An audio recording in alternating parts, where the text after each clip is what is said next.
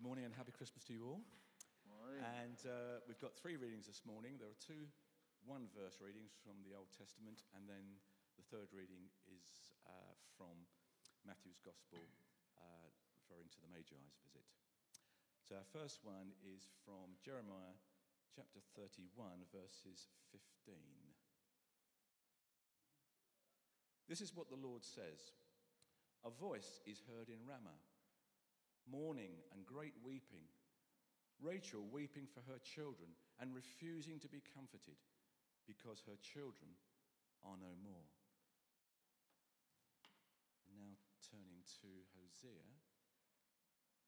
11, verse 1. When Israel was a child, I loved him, and out of Egypt I called my son. And now our third reading is Matthew chapter 2, verses 1 to 18, the visit of the Magi. After Jesus was born in Bethlehem in Judea, during the time of King Herod, Magi from the east came to Jerusalem and asked, "Where is the one who has been born King of the Jews? We saw his star in the east and have come to worship him." When King Herod heard this, he was disturbed, and all Jerusalem with him. When he had called together all the people's chief priests and teachers of the law, he asked them where the Christ was to be born. "In Bethlehem in Judea," they replied, "for this is what the prophet has written. But you, Bethlehem, in the land of Judah, are by no means least among the rulers of Judah. For out of you will come a ruler who will be the shepherd of my people Israel." Then Herod called the Magi secretly and found out from them the exact time the star had appeared. He sent them to Bethlehem and said, "Go and make a careful search for the child. And as soon as you find him, report to me, so that I too may go and worship him." After they had heard the king, they went on their way, and the star they had seen in the east went ahead of them until it stopped over the place where the child was. When they saw the star, they were overjoyed. On coming to the house, they saw the child with his mother Mary, and they bowed down and worshipped him. Then they opened their treasures and presented him with gifts of gold and of incense and of myrrh.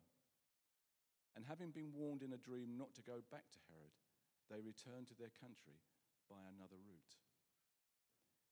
When they had gone, an angel of the Lord appeared to Joseph in a dream.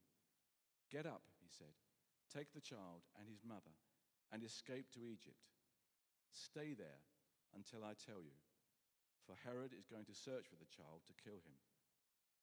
So he got up, took the child and his mother during the night, and left for Egypt, where he stayed until the death of Herod.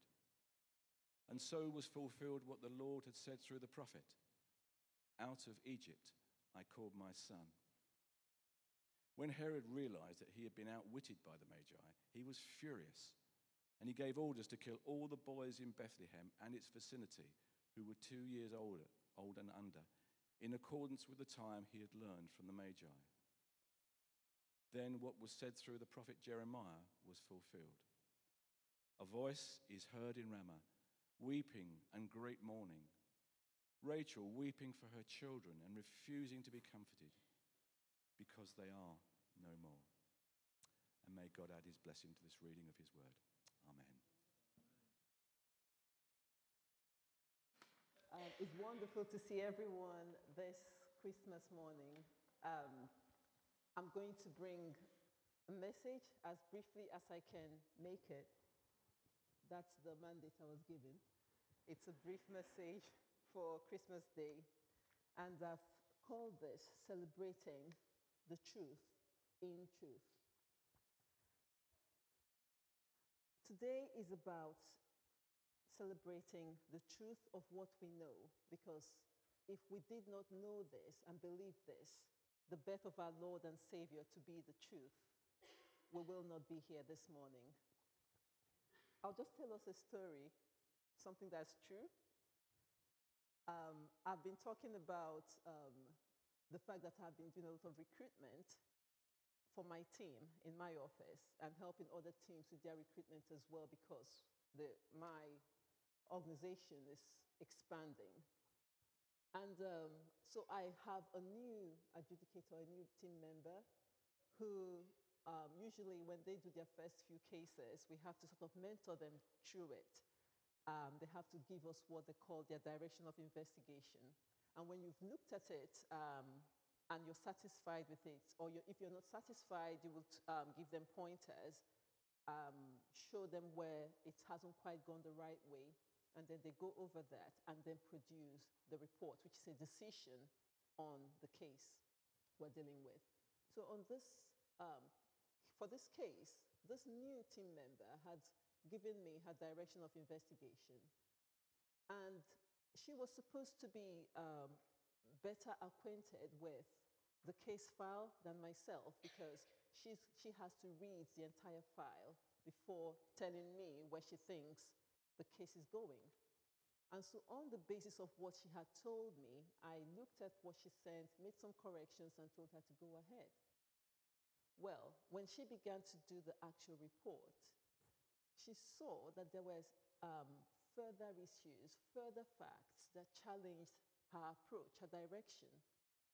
So what she did was simply to remove from her actual report the paragraphs that meant that if she carried on in the direction that she wanted to go to, there'll be a problem with her decision.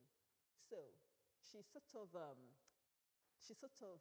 put the case together to fit the direction she was going to, because it was more convenient than changing her direction and writing a bigger report.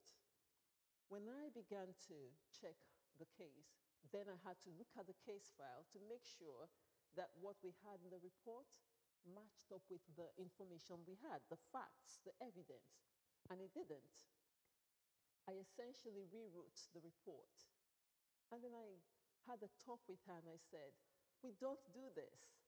We don't make our decision fit where we think we are going.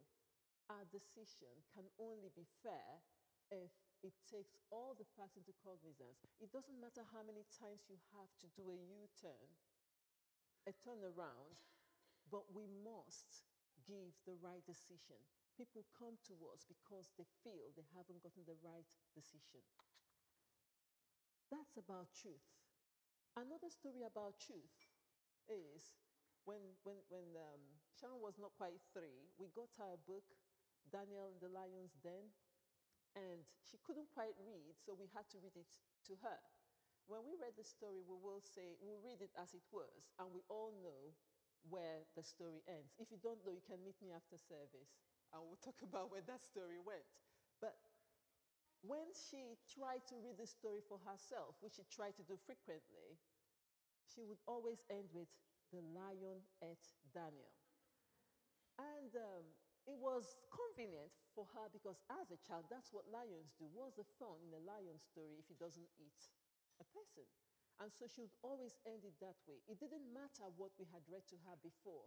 It was easier for her as a child who could not read to make the story end the natural way. That's the thing about Christmas. We have seen these very familiar verses, which we read time and again, from Matthew 2:1-18. If you read through that, and if you read that, these verses, and you look at the verses, so we have verses from the Old Testament where prophecies were made, where these verses actually came from. So it was saying in Matthew's account, he was trying to show how everything that happened had already been prophesied. Some of us hear about people like Nostradamus and people who have predicted things that would happen. And if you read carefully, you would find out that many times people have to try to make the events fit those predictions. If you look at them as they are, they don't quite fit. But we try, not us, but those who want to make these people seem like something more than they are, will try to make the story fit. That's the difference. with the Bible. These words have been prophesied and they happened as they were prophesied. If we look at Matthew 2:6, it was prophesied in Micah by Prophet Micah 5:2 and 4, talking about Bethlehem being the place, small clan in Judah, out of which it says one who will rule over Israel, and his origins are from of old, from ancient times. Even if you don't know your pedigree, you could say your origins are of old. None of us dropped like that. We do have origins of old, but there's a difference with Jesus. His lineage came from before time. He is the Word of God. He is God. So it's different. His origins are beyond our origins. And yet he came through this little clan in Israel, as was prophesied. If we go on to Hosea, Matthew 2:15, this was from Hosea 11:1, when he talked about calling Israel, where he said, when Israel was a child, I loved him, and out of Egypt I called my son. Of all nations, why Egypt? And we know the story of how the Lord had to go to Egypt. His family had to take him to Egypt to escape the anger of Herod, who wanted to kill the child. And then further on, Matthew 2:18 was spoken about Jeremiah. In Jeremiah 31:15, the voice in Ramah, the weeping of Rachel weeping for her children because they were no more. All of this came together at the time of the birth of the Lord. If we move on, there are a few more prophecies in the Bible regarding the Lord. There are several prophecies about so many other things that have come to pass, but specifically about the Lord, that the nations were blessed through Abraham's lineage, and that's Genesis 12:3. I'll just whiz through all of those. God's covenant with Isaac's ancestors. Remember, at the time, Isaac, it was not known how this was going to happen, in Genesis 17:19. So first of all, going back to Abraham, we know that Abraham was an old man who had no child of his own. And we can see that even when Ishmael was born, the Lord said, that is not the child of promise. That's not the child I promised. And Isaac had to come. And so much was said ahead of the appearance of what looked like an impossible dream. The virgin will give birth, and he will be called Emmanuel, Isaiah 7:14. And then Psalm 8:5-6, that says the Messiah will be humbled in order to serve mankind. We know that the story became a terrible and painful story for the Lord to die for us, for our salvation. All of these things had been said long before. But why am I talking about why is today the celebration of truth? Why am I going over all of this? Truth is central to our faith because the Lord dwells and works in truth. The Lord does not try to panel beat a situation to get a result. He dwells in truth. What the Lord says comes to pass. What he requires of us does not change. The Lord says, forgive your enemies. He means exactly that. There are no shortcuts, no cutting corners. The Lord dwells in truth. James 1:18 says that he chose to give us birth through the word of truth, that we might be a kind of first fruits of all he created. Our very existence was based on truth. He spoke the word, and it came to pass. He spoke about our salvation, how it would happen, and it came to pass in the way he said.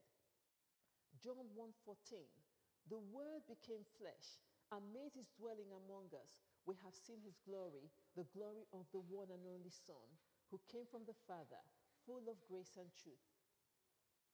So it was the word that became flesh. The Lord Jesus came in the flesh. He did not come, he did not bypass the natural processes, other than the fact that he was the Son of God and was not born from the seed of man. But he was born as we are born. And he was a baby and grew as we grow. He went through all the things that we go through and experience. The Lord speaks truth. He does truth. He dwells in truth. And so today we celebrate that truth because it's about a certainty that we can take him at his word, whatever our current situation might be. And why is it important to celebrate this truth? Proverbs 23:23 says, "Buy the truth and do not sell it. Also wisdom and instruction and understanding." But the question is, are we buying or selling the truth? It's important that we celebrate the truth because, firstly, of the times we live in. They are critical times, and we cannot ignore the evidence that the times we live in are actually critical times. If you're still working at this time, even if you're not, and you're in touch with people in establishments and businesses and many individuals who do not believe, it used to be that everyone ordinarily would say at this time, "Merry Christmas." Have you observed that there's an increase in people choosing to say "Happy Holidays"? Businesses saying, "Enjoy the festive season, the festive period, happy festivities," whatever, anything but "Merry Christmas." It's dwindling. I'm noticing that in my workplace.